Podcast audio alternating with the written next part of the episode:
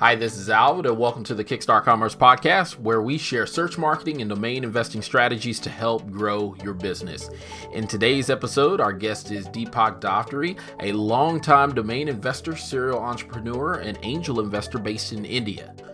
Today, Deepak and I discuss how developing online portals for headhunting and education paved the path to full time domain investing how cornering the .co.in market led to birthing and refining of bulk portfolio buying and selling of premium domains for Deepak. Also, hear how Deepak drives sales by limiting renewal length and aiming for quality rather than quantity. Deepak also reveals his 50 50 approach to bulk domain portfolio investing as well as angel investing and domain brokering. And last but not least, Deepak insightfully shares a handful of his latest domain sales, his strategy when pricing domains to sell, as well as just what domain investors can expect in the global market as well as the local Indian market when buying and selling domain names. So, with that, Deepak, welcome and thank you for making time to join us today. Thanks, Alvin. Thanks for having me on the show. Looking forward to talking on the show for quite some time now. Yeah, certainly. So to kick things off, Deepak, briefly share at a high level with our listeners a bit about yourself, who you are, your personal and professional background. So I, I've been a domainer for a couple of years now. I I think almost 10 plus years now, but that's not how I started my journey. I started an education portal, an online learning portal in India, and at the peak of it, I, I think we were one of the largest. And then we signed it off uh, to another player, and then I started a headhunting firm and we used to head on for some of the largest tech giants who have their back office in India. So we did that for a couple of years. And then I think since the year 2005, I stepped into domaining, but really started serious domaining probably three or four years down the line from there. And you can say probably 2008, 2009 was when I really started full time domaining. Wow. So then, so when you say education portal, like what type of topics were you were you covering? So we were helping students prepare for online entrance exams. So MBA, medical entrance exams, they are a huge thing in India and there are millions and millions of students who take these exams for a limited number of seats. During the time I started was the was the time when the Indian education system was taking these tests slowly from the offline world to the online world and people really did not have a clue how the online system would work. So we created a test engine which would actually create uh, create a mock-up exam the exact way that you would be doing on on the d-day. So we created that kind of a platform with a question bank and we help uh, students prepare the journey from the offline world to the online world and, and get them ready on a subscription based model. Wow and then like how many uh, subscribers did you did you grow it from and to? So finally when we went it off into a separate company I think we had a subscription base of almost 2 million users in India and and a sizable chunk of them were paid subscribers. So that that was a huge business at that point in time when the internet space was just about opening up in India. That was the year I think 2000. Now, did you have any prior experience um, in terms of before you actually launched that education portal? Like, were you familiar with online, or was that kind of your first foray into uh, online? Straight off college, and and I started my own business. Wow. I, I had a rough idea about the power of internet because I studied in Australia so, so when I came back from Australia, yeah, the, the penetration of the internet vis-a-vis in Australia and India was a huge difference between the two countries. So when I came back, I, I saw that this is the next wave, and that's when I took my first business online and had the conviction that that is going to really take off because that's the way I, I saw things moving forward. So from there, so that educational protocol, like how long did you run it? It still goes on, but but it's on autopilot. But the other other it's it's the other other. Uh, uh, business people who take care of it now. But I ran it actively for five years till it reached a run rate of 2 million subscribers. And then I spinned it off into another business because I then jumped into my second big business, which was the headhunting business. So I guess, are you still doing that headhunting business today or? Oh, I shut it down. I, I shut it down in the year 2015. I, I shut it down because it, it was getting too competitive and and there ah. were a lot of players and and it was just just getting too much plus the domain business was growing very rapidly which required a full time Gotcha. So you went from the education portal into really headhunting, and then now, how did you make that turn or that intersection with domain names? Like, when did that come across your radar? So that happened by fluke, by chance. In till 2005, you couldn't really register a domain name in India the two primary extensions in India .in and .co.in. Until 2005, the, it was a manual intensive process if you wanted to register a domain name. But in the year 2005, the government decided to declutter the space so that anybody and everybody with an internet connection and a credit card could uh, get a domain name that uh, when I back ordered a lot of names and I ended up with a very valuable .co.in portfolio. I, regi- I was the original registrant of domain names like internet.co.in, law.co.in, technology.co.in, a, lot of these names uh, were cornered by me. And when i when i finally sold off that portfolio that's what gave me the initial capital to build my portfolio uh, the domain portfolio which everybody sees today. It all started from the thousand dollar which i invested in 2005 and that's the capital i've invested till date so you started then basically 15 years ago in 2005, uh, kind of cornered that the .co.in market, and then now how did you, I guess, work your way up in terms of stepping your way into .com investing? So I, I took that portfolio and I approached some of the largest players in, in the US market who wanted a piece of that action but couldn't really get those domain names because they were not aware that these domain names were coming out and then I sold a majority chunk of that portfolio. And then I started reading more and more on it. See, the, me selling that portfolio was more like fluke because uh, there was somebody interested in getting that, and I was the only one with a certain set of domain names which they were interested in. So that was more not a business decision; it was more like a uh, luck favoring me kind of a thing. But then uh, when I really started uh, reading into the industry, it got me interested that this is a real viable business which is backed by data points. And it's not that you just go and register a $10 domain name and overnight it becomes rags to riches. That's what still the general perception is. But once you go deep down and and you dig into the matrix and you you see the data points then you get to know that it's a data backed process. If you spend the time to understand the process if you spend the time to understand the data sets if you spend the time to understand it as a business there's more to it than a $10 uh, registration using a credit card. It, it's a totally science uh, different factors. But once i started treating this as a business it opened my eyes. So then i took that money which came from the .co.in portfolio and i took a big decision and i bought uh, you won't believe it uh, i bought three number dot, dot com names so how did uh, how did that even come to mind? Like you know because most people would say okay well I, i'll just focus on words. But to for you to kind of go okay well let's let's just kind of narrow this down to go three letter like where does that kind of come from in the in the thought process?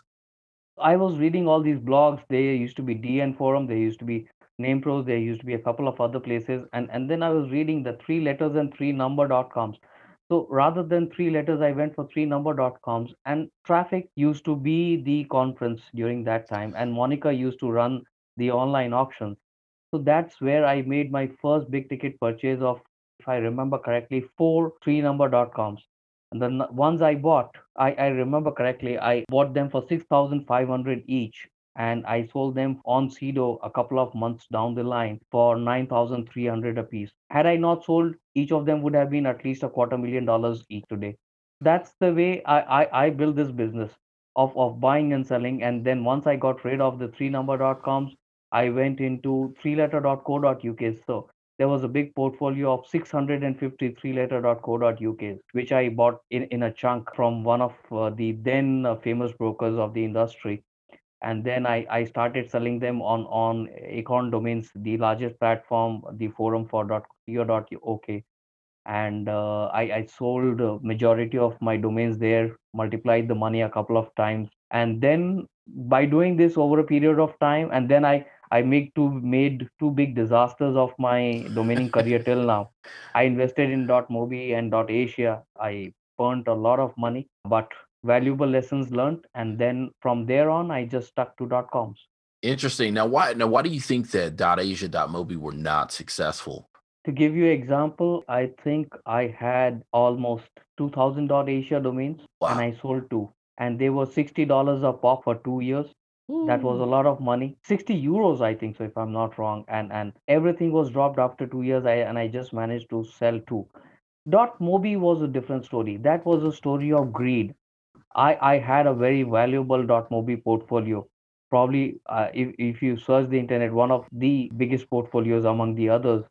And and there were during during the hype the crazy peak of the dot mobi scenario there were a lot of good offers which i could have taken and and made a couple of million dollars. But then as as greed takes over we all, all humans. And when the, the the graph keeps on going up we think we'll make more and then it all crashed suddenly and you won't believe after a couple of years i dropped everything for a big zero. But overall I, I broke even but that taught me the lesson that money in pocket is any day more better than money on paper Oh man, that is that is so true, and I think that that's the I think that that's probably at least a good percentage of the domain investing population that that tends to be the challenge. Is well, yeah. do do I take the offer today, or or you hear eh, eh, you know versus something like uh, I think Rick Schwartz he just recently had a sale eh, like GoBet.com that was netted him something like eight hundred fifty thousand dollars. So you yes. you hear things like that, and so people like well uh, you know, I have a similar name. So do I take the 3500 the, you know, $7,500 or do I try to wait uh, and pull the proverbial Rick Schwartz move, you know, to try to net six figures? Like you said, I mean, it, it's one of those things that depending on the name, the name may have a short shelf life. Um, and so you gotta gotta get what you can while you can versus you know just sitting there waiting and then uh, it's it's like holding on to uh, a uh, a name like dvd or something like that you know it's like okay well yeah there may be other industries with the uh, acronym dvd but in terms of dvd today it really means nothing you know as opposed to streaming uh, you match both of those up, and likely is the case. Streaming.com is going to be way more than DVD, although DVD, like I said, out, outside of the comparison of uh, both of those being mediums, DVD obviously it could go for way more, but it would be likely a different industry that would pull the value upward rather than downward. But yeah, you're so right. That's the biggest lesson I learned that irrespective of any extension, things will come and go. Dot com is here to stay so coming in in 2005 really kind of getting domains on your radar you you dip your toe in begin to develop a process. So then uh, in terms of your process and strategy like when did data start becoming important um, and when did you start actually using that to, to make decisions on what you purchase and what you purchase and at what price? Also when you sell and at what price I think it was more like towards 2010 when I became really serious with my domaining journey and started treating this as a full-time business and and not as a side hustle.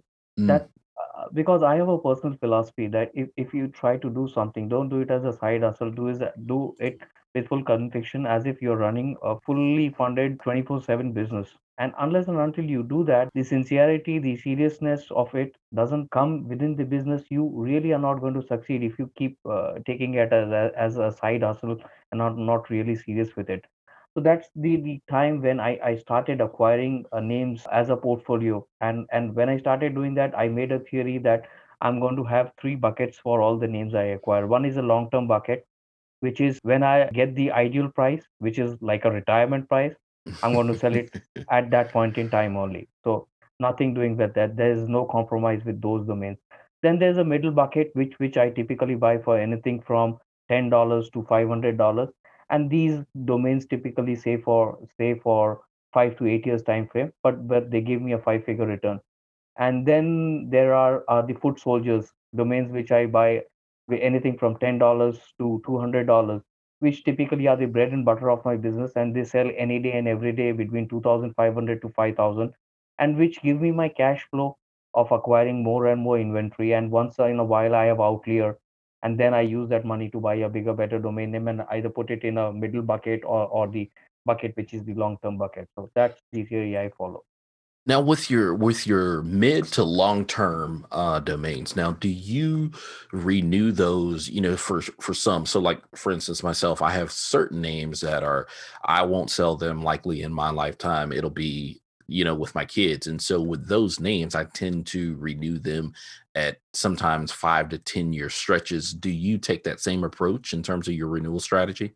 I think the max I've renewed a domain name is three years in advance I, I look at it this way. It's it's a thought out decision that uh, if, if it sells, why why why to give give somebody a uh, approach that I have renewed it for 10 years, so I have no intention of of parting it with for a long term.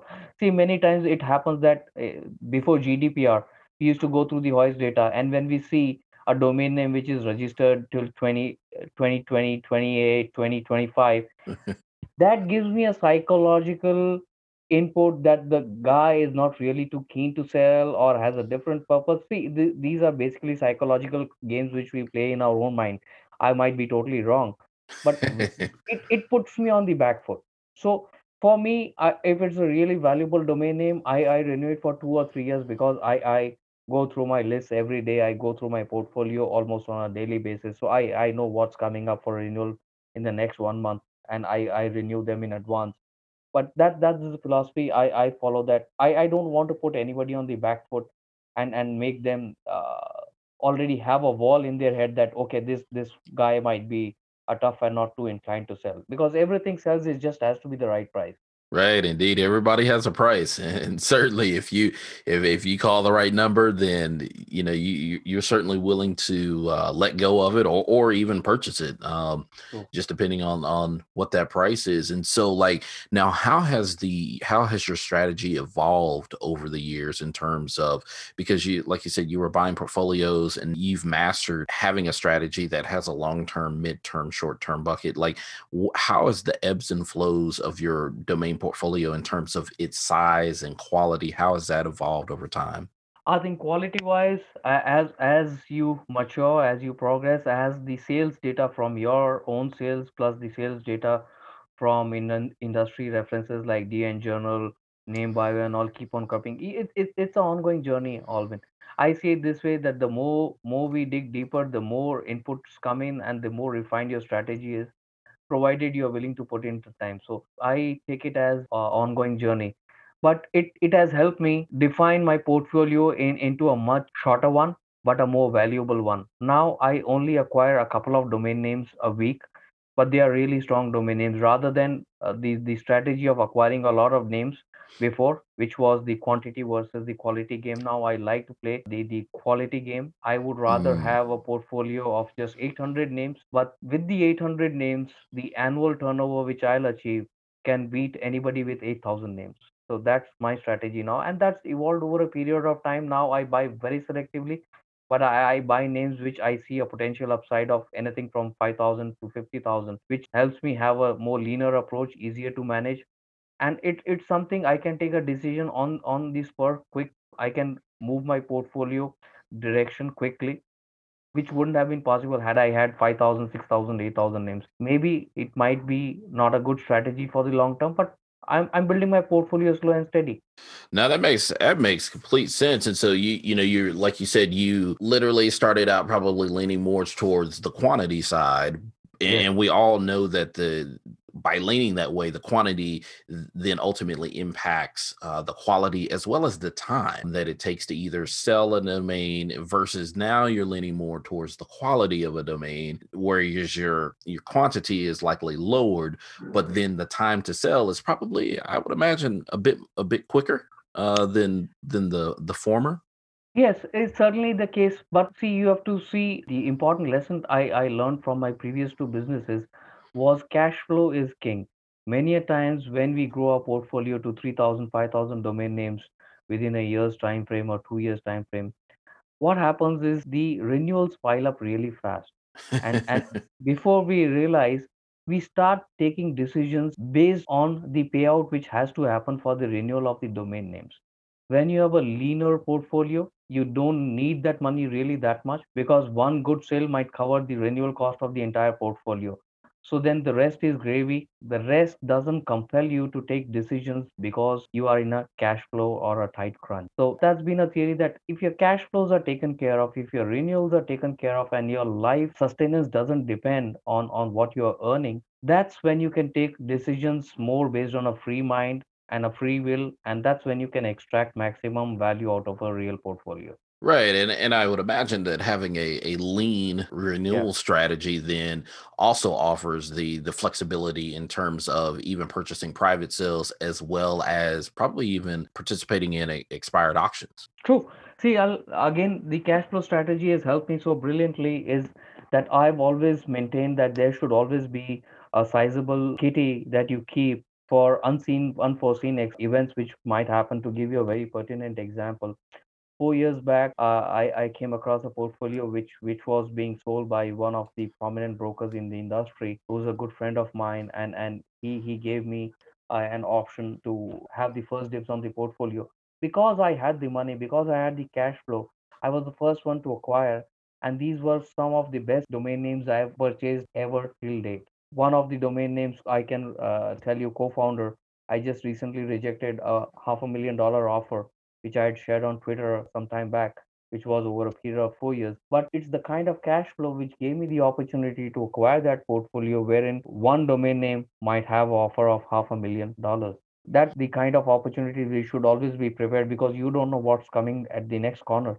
If you have the money, you're going to have the first dibs on some of these portfolios is there a rule of thumb that you use in terms of what what percentage you allocate for you know reinvesting into the portfolio versus renewals versus just kind of set aside waiting for those type of purchases?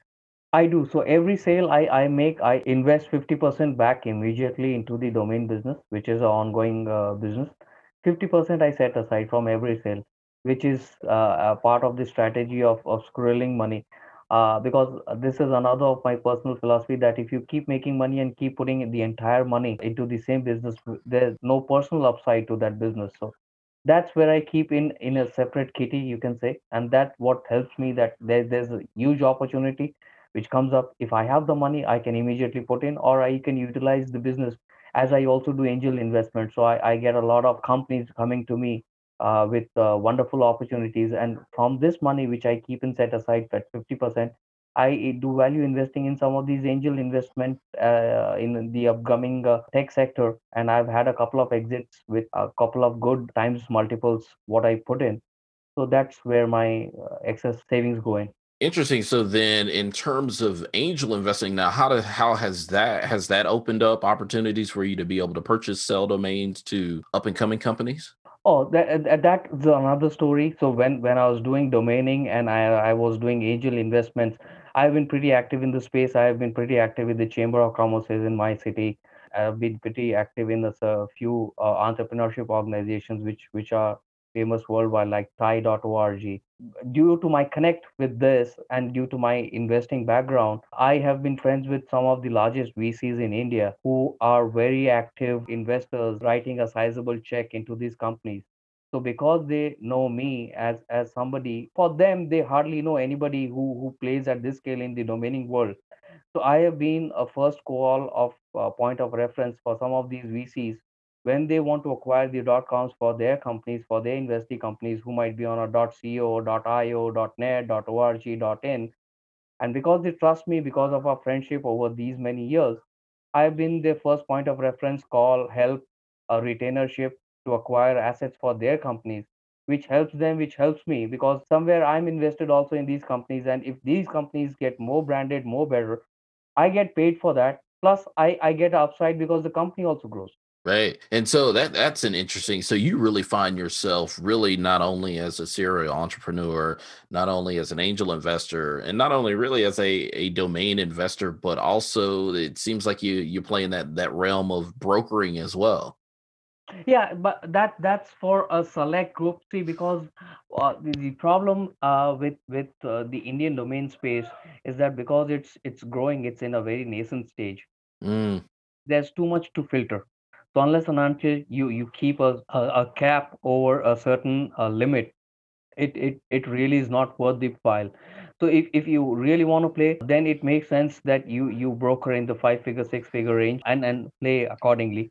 I have been into the brokering game for some of uh, the largest companies in in uh, the US tech space. In terms of your domain portfolio, I think you mentioned uh, that you had a portfolio size of something like 800 domains. Yes and so out of that, what what's interesting to me, like Now, are you redirecting or pointing those domains to sales landers or are you parking any of those? Like, kind of what's your strategy when it comes to how you manage your domain portfolio in terms of are they sales landers? Are they not even resolving or, you know, are they parked? Kind of what's your strategy there? So 90% of my domain portfolio, uh, which has very minor traffic in terms of 100 or less visitors a month, they are on dan.com and the balance are on uh, Bodis and mm. parking crew. So that that's the mix. 10% which make good parking income, they they sit on Bodis and parking crew, and the balance 90% pay on Dan, which is uh, I I think in the recent times a very good platform. Apart from that, I list my domains on on Afternic, on Uni Registry.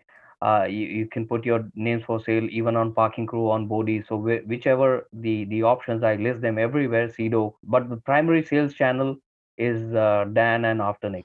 How has Dan changed your ability to uh, sell domains? I, I think that uh, was a much required impetus in the industry. So since Dan has been there, uh, it it's it's almost doubled my sales wow. because of the plain and simple landers, the the low commission of nine percent if you import a lead, just five percent, and uh, it's a very simple interface. People come, people land, people see uh, they can interact. It's a very clean and clear system. The the back end is stress free so I, I, I think dan has been really a breath of fresh air for our industry. At least for me it, it's really doubled my sales in it, since the time i've migrated my domains on that platform now in a given week or month like how many sales are you are you producing or realizing so i as as i said i have a smaller portfolio so i i, I don't make a lot of sales but whatever sales I make, uh, they they are quite good uh, in in terms of the turnover of the portfolio. So in in a good month, I I might have five sales. In a bad month, I might have two or three sales. But but most of my sales are three thousand five hundred to fifteen thousand range. Right. Now, I had a chance to check out your uh, Twitter uh, profile, not portfolio, but profile, and saw that at least for 2020, looks like at least the latter part of this year, you you had started reporting some of your sales that were online. Um, and so I documented at least a few of them and saw like back in uh, what was it, July, that you sold work from home solutions.com. Yeah which is uh, one a phenomenal name in terms of it being four words, but you sold it for uh, five thousand five hundred fifty fifty-five dollars. And so, kind of, what was the backstory on on that that domain? I saw that name, I I liked it, and and I I think I undersold. I had I not had it on on a bin price, I could have easily sold for eight to nine grand. But then you win some, you lose some. I had bought it for hundred and seventy five dollars, I, I think just a few weeks back and and it was there on on Afternic and and it I, I think Afternic or Dan I'm confused. Uh, so it, one of the two platforms it it really sold very fast. So that that was like zero effort. You buy it, you put it there, and it just sells. Now, now, do you think that its sell played a lot into just kind of what we've lived through in terms of everybody being forced online due to COVID? Definitely, definitely. See, otherwise, uh, a four letter dot com, four word dot com selling for that kind of money, Right. uh, it's really tough. But given given I I checked later on the the other permutation combinations for for that that combination of words were all taken and nothing was available for less than ten grand. So that's interesting. So you had it set to a bin price, a buy it now price. Now, I guess was it just one of those that you just set and you just kind of forgot about it, or you just I, I just put in and I, I, I should have done my homework before putting the pricing in. So that that was a lesson learned that I, I got a bit lazy, didn't do my homework and but still it's happy. I bought for I'll just check. I think I bought for one seventy five dollars and I sold it for that price. So not a bad ROI. so so then how did how did it come across your radar? Was that something that you went out and looked for, or you know, just uh, how did you stumble up on it? It it had a uh, good CPC. So typically, uh, I I go through domain lists every day. So I I I the primary tool I use is expireddomains.net, Mm. and and I I go through the pending deletes. I I go through the inventory at Namejet. I go through the inventory at GoDaddy auctions. These are the three venues I I keep looking at every day. And I I think the reason this one jumped up was the CPC was good on that, and that's the reason I I think so that point in time I acquired it. Nice. Now, I also saw that, uh, what was it in September? You sold the businessoflife.com for $3,333. Now, what's significant to me about this one was that you purchased it in 2012 for $31. Yes. Uh, so, I mean, you, you basically, what is that, 100, 100 times, 100 time multiple or, or a little over that? I, Um, I, I which is phenomenal. I always like like that one. The business of life is got got that catchy slogan, sales marketing pitch kind of a thing, more towards the motivational side of things. So there there are some names you you just like the ring of it, and I I never got rid of that one, and it sold. So uh, now, now one thing that that kind of struck me about both of these sales, in terms of your pricing, like, do you often use the same number i- in four, you know, four times, five times in a row? Is that something that you do on a normal basis? So, like, you know, with the business of life, it's three thousand three hundred thirty-three dollars. Work from home solutions, five thousand five hundred fifty-five dollars. Is that something that you do in terms of your pricing, or kind of what's your strategy when you price? So it, it again depends upon uh, the kind of uh, names I have, the bucket I have put in, and and uh, uh, to a certain extent uh, the addressable market for the domain name based on that. But I keep reworking the prices uh, every every quarter based on the sales data which uh, keep on coming in. That's the simple mantra I follow. Interesting. So then you could find yourself changing prices then at least every, let's just say 60 to 90 days then. See, I'll, I'll I'll share the on on the pricing front also. Many a times uh, we underestimate a domain name Mm, uh, uh, recently fourletter.com which i had posted on twitter but but then the buyer did not want me to put it and i removed it which i sold for a five figure sum. I i wouldn't have priced at that one but the earnings and the, the traffic on that one made me re-rate that. So it, it it's really a lot of combinations which play the traffic with the domain name uh, if, if something happens which is relevant to the industry of the domain name if the matrix of the business itself changes and that that niche becomes like with electric cars with tesla becoming the the stock uh, going like oh over the dock the the rocket the the electric the domains in the electric car segment have have rocketed after Hiren Patel sold a name for six figures. So there are a lot of matrix unless and until we we keep uh, redefining the prices on our names. I. I think we have to be at our feet every time, taking new information and keep repricing them. Yeah, because if not, uh, then you you could wind up in in those situations, and I've had it happen uh, to where uh, you know I I had a uh, health name that I you know, kind of sat and for forget I forgot it, and it it ended up selling for something like fifteen hundred dollars that I probably could have gotten three to four thousand for.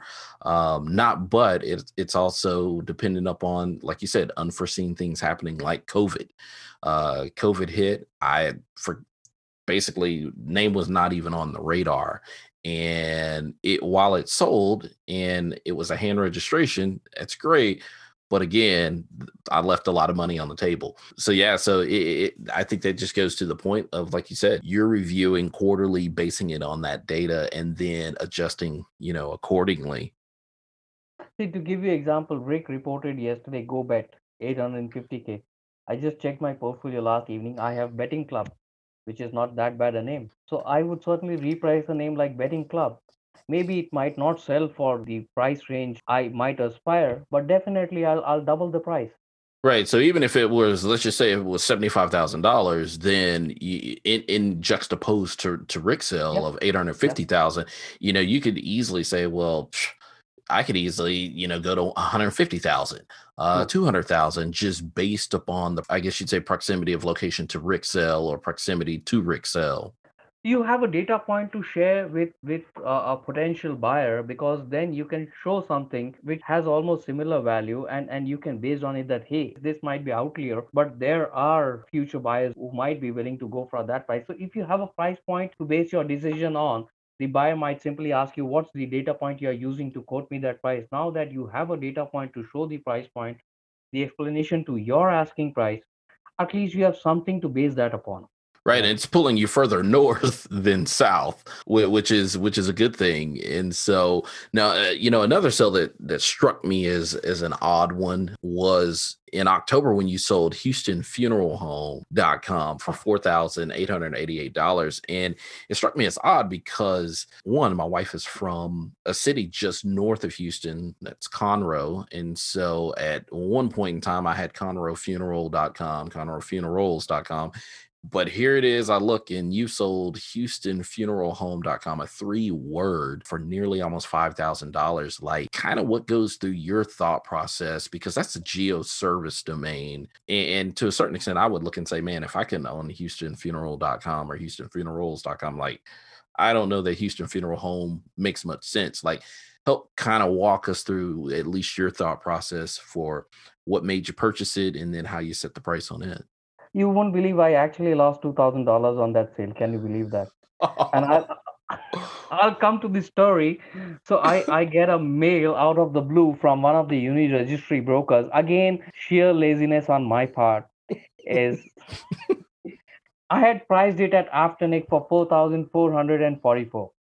So I, I forgot that because this again was a, a pretty old domain name. I think I had it for I think five or six years because of the high CPC not that not those many global searches but the cpc was really high on that one. Right.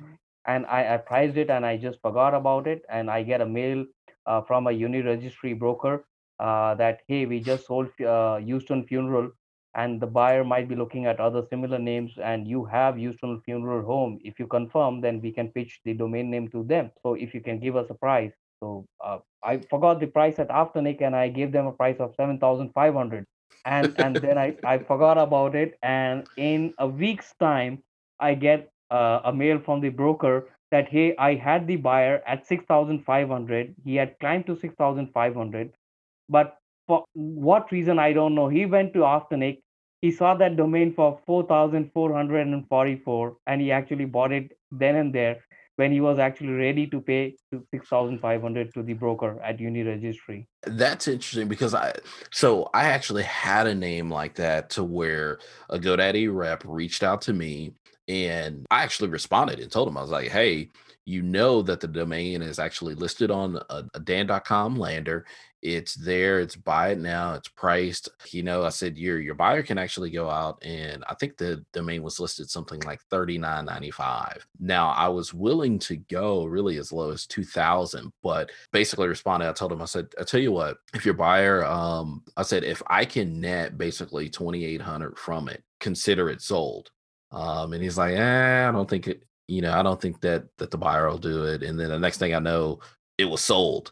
Um, and so like I've had the that same scenario to happen, but uh, more so, I guess mine was more intentional than yours, uh, where yours is kind of like, no, we wanted you to purchase it at the seven, not the not the four. So that is that's interesting, and that's and that's a strategy that I often use sometimes is that I will set um, a domain higher, like on a Dan page, if contacted by a broker and just say, hey, either you know you can purchase it for that, or I may knock fifteen hundred dollars off. But in most cases, like I already know if let's say if I want to net five thousand, I may put a domain, you know, as high sometimes as 8500 9000 knowing that okay if i get anything in between anything really 5000 or more then uh, i'll be happy but yeah, that Houston funeral home.com, that that struck me as one that was odd. And I was just like, man, I said, I don't know that I would have priced that as high.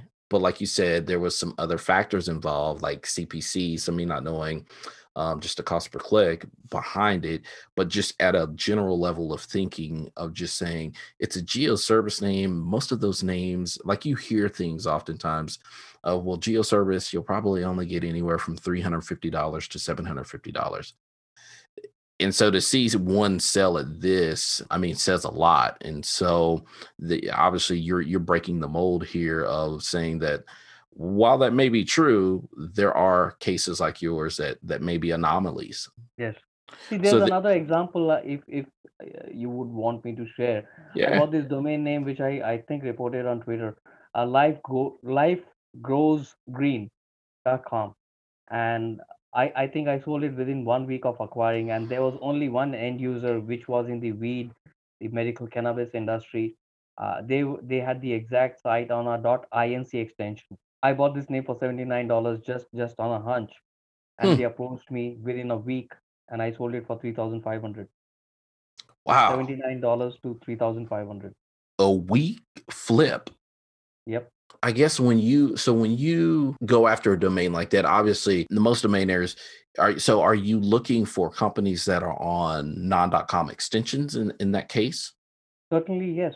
Mm. Certainly, yes. Because the company might be growing, the company might have funding, the company might be in expansion phase, they might be opening new branches.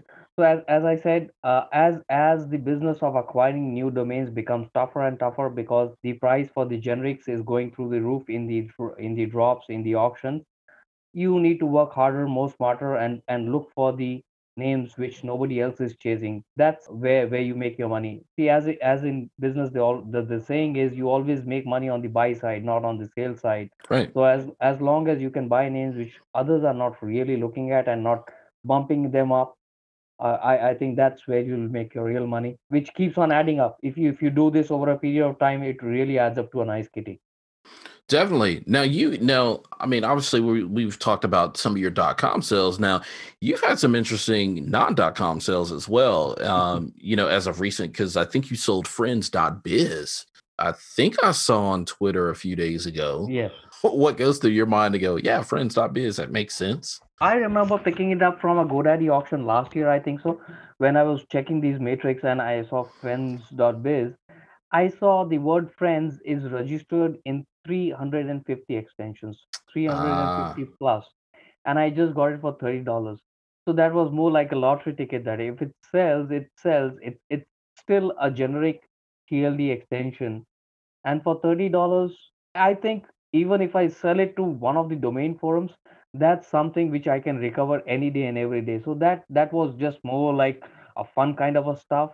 And and the buyer approached me and said fifteen hundred dollars. That's all I have. I said if you pay me in two days, it's yours. And I created the buy now price on Dan, and they went ahead and they paid for it, and it was done and dusted. So sometimes you buy these names just for the heck of it because it's a generic extension and it really costs you peanuts and it's worth the risk. I put it that way. It's worth the risk. when you put it that way, you, it it seems to me, and this is probably a great lesson for for listeners, uh, just in general, of hearing you speak about your strategy. You're in a mindset of how do I limit and reduce, if not eliminate, uh, risk altogether to create, Uh, uh, you know, an upside of you know the hundred multiple or the uh, hundred times multiple or eh, really any sort of three figure multiple and that's just something that one it takes it takes uh, skill it takes experience to know what to look for what the attributes are the signals if you will that are signaling you. Now we've changed this multiplier from 5 to 10 now it's gone from 10 to 50 so uh, that's something that it's like hearing you speak that i pick up on it's like that's kind of your how do i limit risk while increasing uh, the multiple it more depends upon the kind of risk you're willing to put in, the kind of money you're willing to put in. If you have access to a lot of capital, Mm. either you can go and buy whatever you want at whatever prices is available, or you can wait for the right moment, keep on trying, and buy a select few, but at the right price. See, uh, to give you uh, a small understanding of how much work it now makes with so many new investors, uh, on a typical day, if I'm going through the list from a list which is a couple of thousand, I might maybe pick up 30 to 35 names which I decide to choose and chase. And then I load them in, in the backend system or, or I put my bids in into GoDaddy or NameJet or SnapNames or, or Dropcatch. And then whoever catches them. After going through that and after shortlisting the list to just 30 or 35 names, in today's market, I'm still losing 99% of my auctions. Just imagine the kind of work which is simply going down the drain. But I'm still willing to work for that 1% because I know that 1% which I'm going to acquire is from a select list, is at a price which I want to pay, is not overpriced, and will definitely sell for a high four figure or a five figure price. So the cost uh, of portfolio which I'm building is maybe the speed is slow but the cost is really low. That is interesting. And so then I guess are there extensions like that you don't touch? You know, because obviously you you've had .com, .biz, .net, .org. Like, are there extensions that you just kind of pretty much stay away from? Like, do you invest in any CCTLDs or no? Nothing, nothing. I just had three biz domain names. One I have sold. I still have two. That is also I bought last year. Otherwise, I wouldn't have touched .biz. So I would say 95% of my portfolio is .com and the balance 5% is equal between .net and .orgs. Gotcha. So, so really, then your non coms, you're it's more about a a quick a quick flip, uh, more than it is just really kind of holding on to it. Then, yeah. And another space I I'm really bullish about and I really like is the .co.uk space. So hmm. I'm also one of the largest uh, portfolio holders of two-letter.co.uk's. So I have quite a few of those as well as one oneword.co.uk. Like I recently had an offer of I, I think forty thousand dollars on peach.co.uk. I have names like modeling.co.uk, surrogacy.co.uk. So I am still bullish on the co.uk space. Now, what makes dot dot co.uk uh, special in in terms of how how you view it as an investment? Certain markets are very specific uh, to the country specific TLDs. Like with Germany, they are very specific with dot .ds. Even if it is with a hyphen, I've seen names with three hyphens.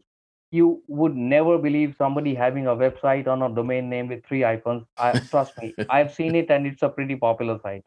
So with with Germany, they have absolutely no inhibitions with the hyphen, But as far as possible, 99.99% they'll like to stick with a .de extension, unless and until it's a multinational company wherein they'll also have a .com, but the primary site will be on a .de. Mm. So hmm. similarly with France, it's .fr. The same connotation applies to UK. As far as possible, 99% of the times they will try to build their site on a .co.uk space, and I, I've had some great success with selling domain names in that space.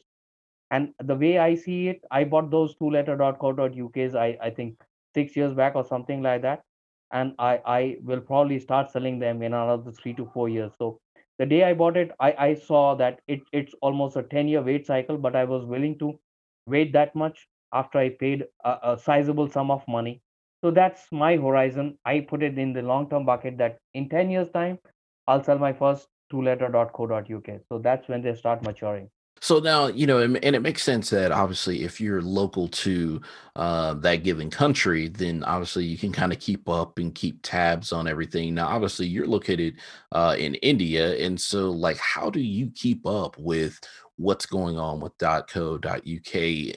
Like, I mean, are you following publications? Kind of how are you keeping up with things in terms of the, the ebbs and flows, the pricing of of what's going on with the dot uh, .co.uk market? I think the biggest lever, one word, is the internet. Mm. So as as long as you're willing to spend the time and research, it's all out there.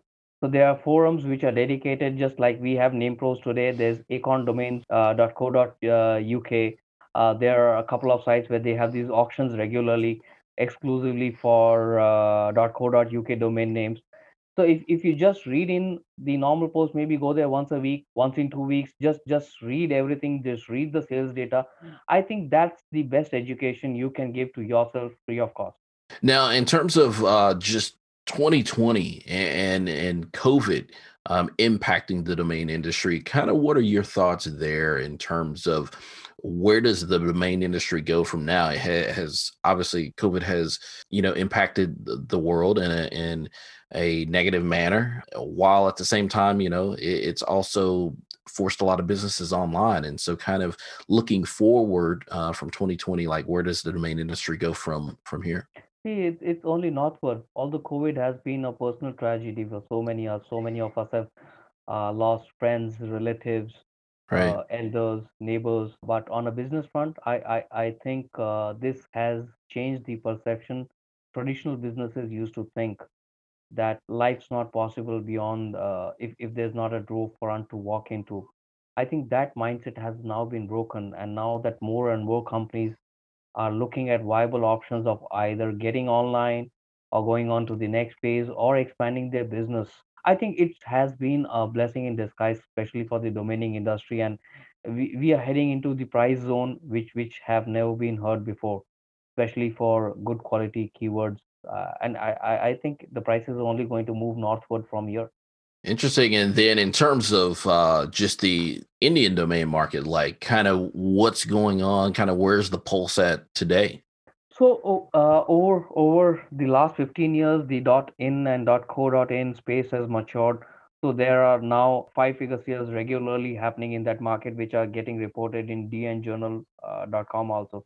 As an end user market, as I had shared uh, in a few interviews a couple of years back, the market is really maturing now. You Hmm. might have heard the Indian company Z.com just bought ZEE.com for 700,000. Even five years back, this would have been unheard of, unthinkable. I recently, I think the starting of this year, helped the fourth largest company, software company in India, with a market cap of $4 billion, acquire a four letter.com for their business. And they paid a princely sum, which wouldn't have been imaginable for them a few years back. So the, the end user mentality of Indian companies is definitely changing, and now they are opening up. They are they are more than willing to pay five figure and six figure prices for their exact match domain name, which they wouldn't even have thought of five years back. So that's how the mentality is changing, and that rapidly. Interesting. And now, what does that mean in terms of like, how are you seeing the domain industry uh, within India? Are you seeing a new crop of domain investors come along there in India? India is it growing uh, just as well on that same trajectory? Huge. I, I, I think the influx of new domainers is defined by one word, huge. They are tons and tons of people who are getting into this industry. See, but as as I say, there's there's a lot of fluff in every industry, and till the point that they start treating this as a real viable business, most of them will lose money because Mm. for, for still the average domainer is I'll buy a domain name, uh, I'll I'll flip it, uh, make two x, three x.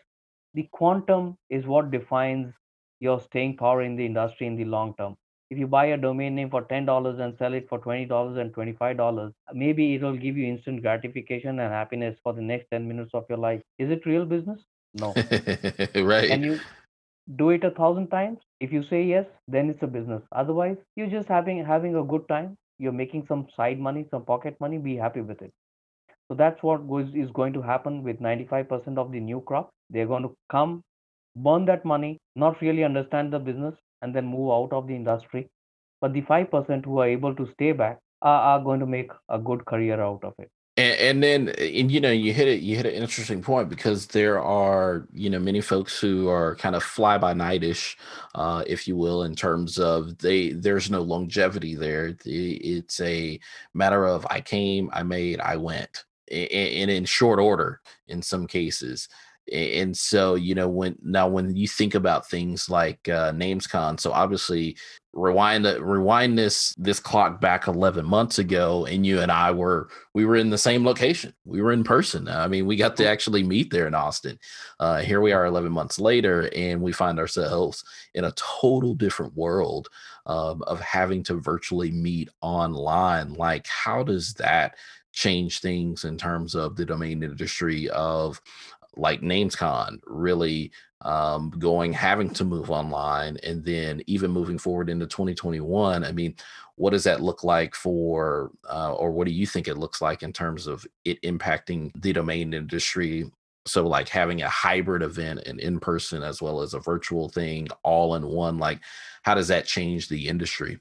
See, I, I think that was a brilliant decision for the simple reason that people who travel from other countries, especially from South Asia to US, eh, hmm that that's a hefty cost. Forget about the, at least for me, it's a 40 hour door to door. By the time I leave my house, by the time I, I check into my hotel, it's a 40 hour journey, three flights. So for some, it's two flights, uh, but and and maybe 30 hours door to door.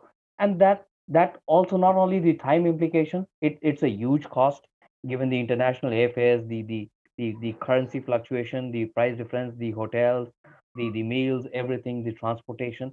So every time somebody decides to to make a journey, it's a sizable sizable decision for the average domainer uh, in in this part of uh, the world. Mm, Now with a fifty nine dollar admission fee and and access to all the rooms, the lounges, all the sessions, I think it has brought more value, more content, uh, more opportunities for people to learn uh, from some of the best the brightest and, and the most successful in the industry and, and get to share their knowledge in the comfort of their house without any additional cost at their comfort and at their convenience, which they can hear again and again because these are recorded sessions. And I, I think that's a brilliant opportunity for people to listen and learn and upgrade themselves by listening to some of these people who are sharing this knowledge basically for free. Yeah. And so, like with yourself, because obviously having as much experience as you have, like what does NamesCon bring you? Like, what value does it bring to you, your strategy, um, and just your overall vision for for where it is that you see yourself going? So I go there for two reasons: the the network I make and meet old friends. I I think once a year, the the or twice a year, the travel to US is is worth because I get to meet so many old friends, uh, make a new network. See, my my personal philosophy over the years have been that you never make business in a conference. You make the connections. You make some friends who are lifelong, and business happens later on because you've made all these connections. So go there, have a good time, chill, and and meet friends. Uh, look at the way we we we talked in in NamesCon, and today we are here speaking virtually o- over a session which would have never been possible had there been not a physical version of NamesCon. Indeed, indeed. Now, like long term, then, in terms of uh, where you see things going for yourself, like what do you think's on the horizon? Just what do you see looking forward into 2021? I, I think oneword.coms are really going to get more pricier. The drop auctions are going to get really, really expensive for the average guy. But what I also see is the next set of domainers are, are going to concentrate the, their energy either on the long term, uh, long tail domain names or, or the lesser extensions, which is .NET and .org, because there are still plenty of opportunities in, in that space and there's still money to be made uh, in the drops in that segment. Nice. Well, then wrapping up, one of the last questions is, you know, what would be your advice to someone, you know, that's starting their journey into uh, domain investing, domain development? Like, where should they start, in your opinion? I think if somebody wants to be in this industry, I would seriously advise them to six months just sit and study. It can mm. be DN Journal, it can be NameBio, it can be NamePros, it can be the the wealth of knowledge which we have for free. The blogs the podcasts which you do there are other podcasts. There's so many blogs. And all this is basically for free. Absorb as much as you can. Never sit and cry that i was not there in 1999 and i i, I didn't get this i didn't get that. See crying never solved any problem. It's your out of the box thinking how you think different from mm. the majority of the people which is going to set you apart. And if you can bring that 1% of, of a differential thinking it is what is going to set you apart. Barriers are always going to be there. If, if you think differently and if you if you take that barrier as an opportunity I, I i think nothing will stop you from having a success in the domaining industry. We have so many examples from the new crop of domainers like yogi solanki and others who really came out of nowhere and and have had i think $25000 of sales and there are tons of names which drop which nobody even looks at Great. Uh, so there's there's always opportunity, but invest your time in learning, in researching, in learning the tools of the trade. Never blame the trade. If you put in the time and effort, there's always an opportunity in anything you do. Treat it as a business, and success shall be yours. Indeed, and you mentioned Yogi, and and obviously Yogi has uh, has hit up on success, but that that's not been without hard work of uh, cool. of outbounding. And so, like eh, now, do you find yourself now? Do you outbound any or no? I haven't uh, because there are two reasons. I'm lazy. The biggest reason. uh, the the second reason is that i have a strong philosophy that if you outbound the art of negotiation says the ball is already in the court of your opponent mm. if you mm. want to exact the exact price or a higher price if you expect to extract the maximum possible juice from your domain name that's when the other person is in your court that's when the other person wants the domain name for his business at your terms my personal philosophy is that's when you have the best price possible, which is not at all. With outbound, maybe you'll selling at half your asking price. Given the the lengths I go to to acquire na- my names and it being a small portfolio, I don't think I I would be willing to do that if I need to extract the maximum possible juice out of that portfolio. So That makes complete sense. And and you know, we, you also have to look at everyone's cir- circumstances are different like your circumstances are different than a yogi's uh, but you're doing what what suits you best. Um, and that's the thing it's kind of like you got to find your own lane. So i guess last but not least i mean is there anything else that you would like to share with listeners how they might get in contact with you should they have questions from this interview? So I, I'm I'm there on Facebook, I'm there on Twitter, I'm there on LinkedIn. All all three mediums are are uh, easily accessible. My email ID is deepak underscore daftari at yahoo.com. I still have a Yahoo email ID, so don't laugh over it. Again, as I said, I'm too lazy to change my email ID, so feel free to hit me up, and and I would try to answer to the best of my ability. Well, certainly. Well, with that, Deepak, we're out of time. So, Deepak, thank you again for joining us today and sharing your uh, entrepreneurial as well as your domain investing journey. Thanks for having me on your show, Alvin. It's been really a pleasure. Thank you. And thank you, listeners, for tuning in to Kickstart Commerce, where we share search marketing and domain name strategies to help grow your business. Please subscribe to this podcast via iTunes, Google Play, Stitcher, Spotify, or Podbean. Last but not least, please visit kickstartcommerce.com to subscribe to the newsletter sharing tips and tricks about the disciplines of digital strategy. Thanks, and that's all for now.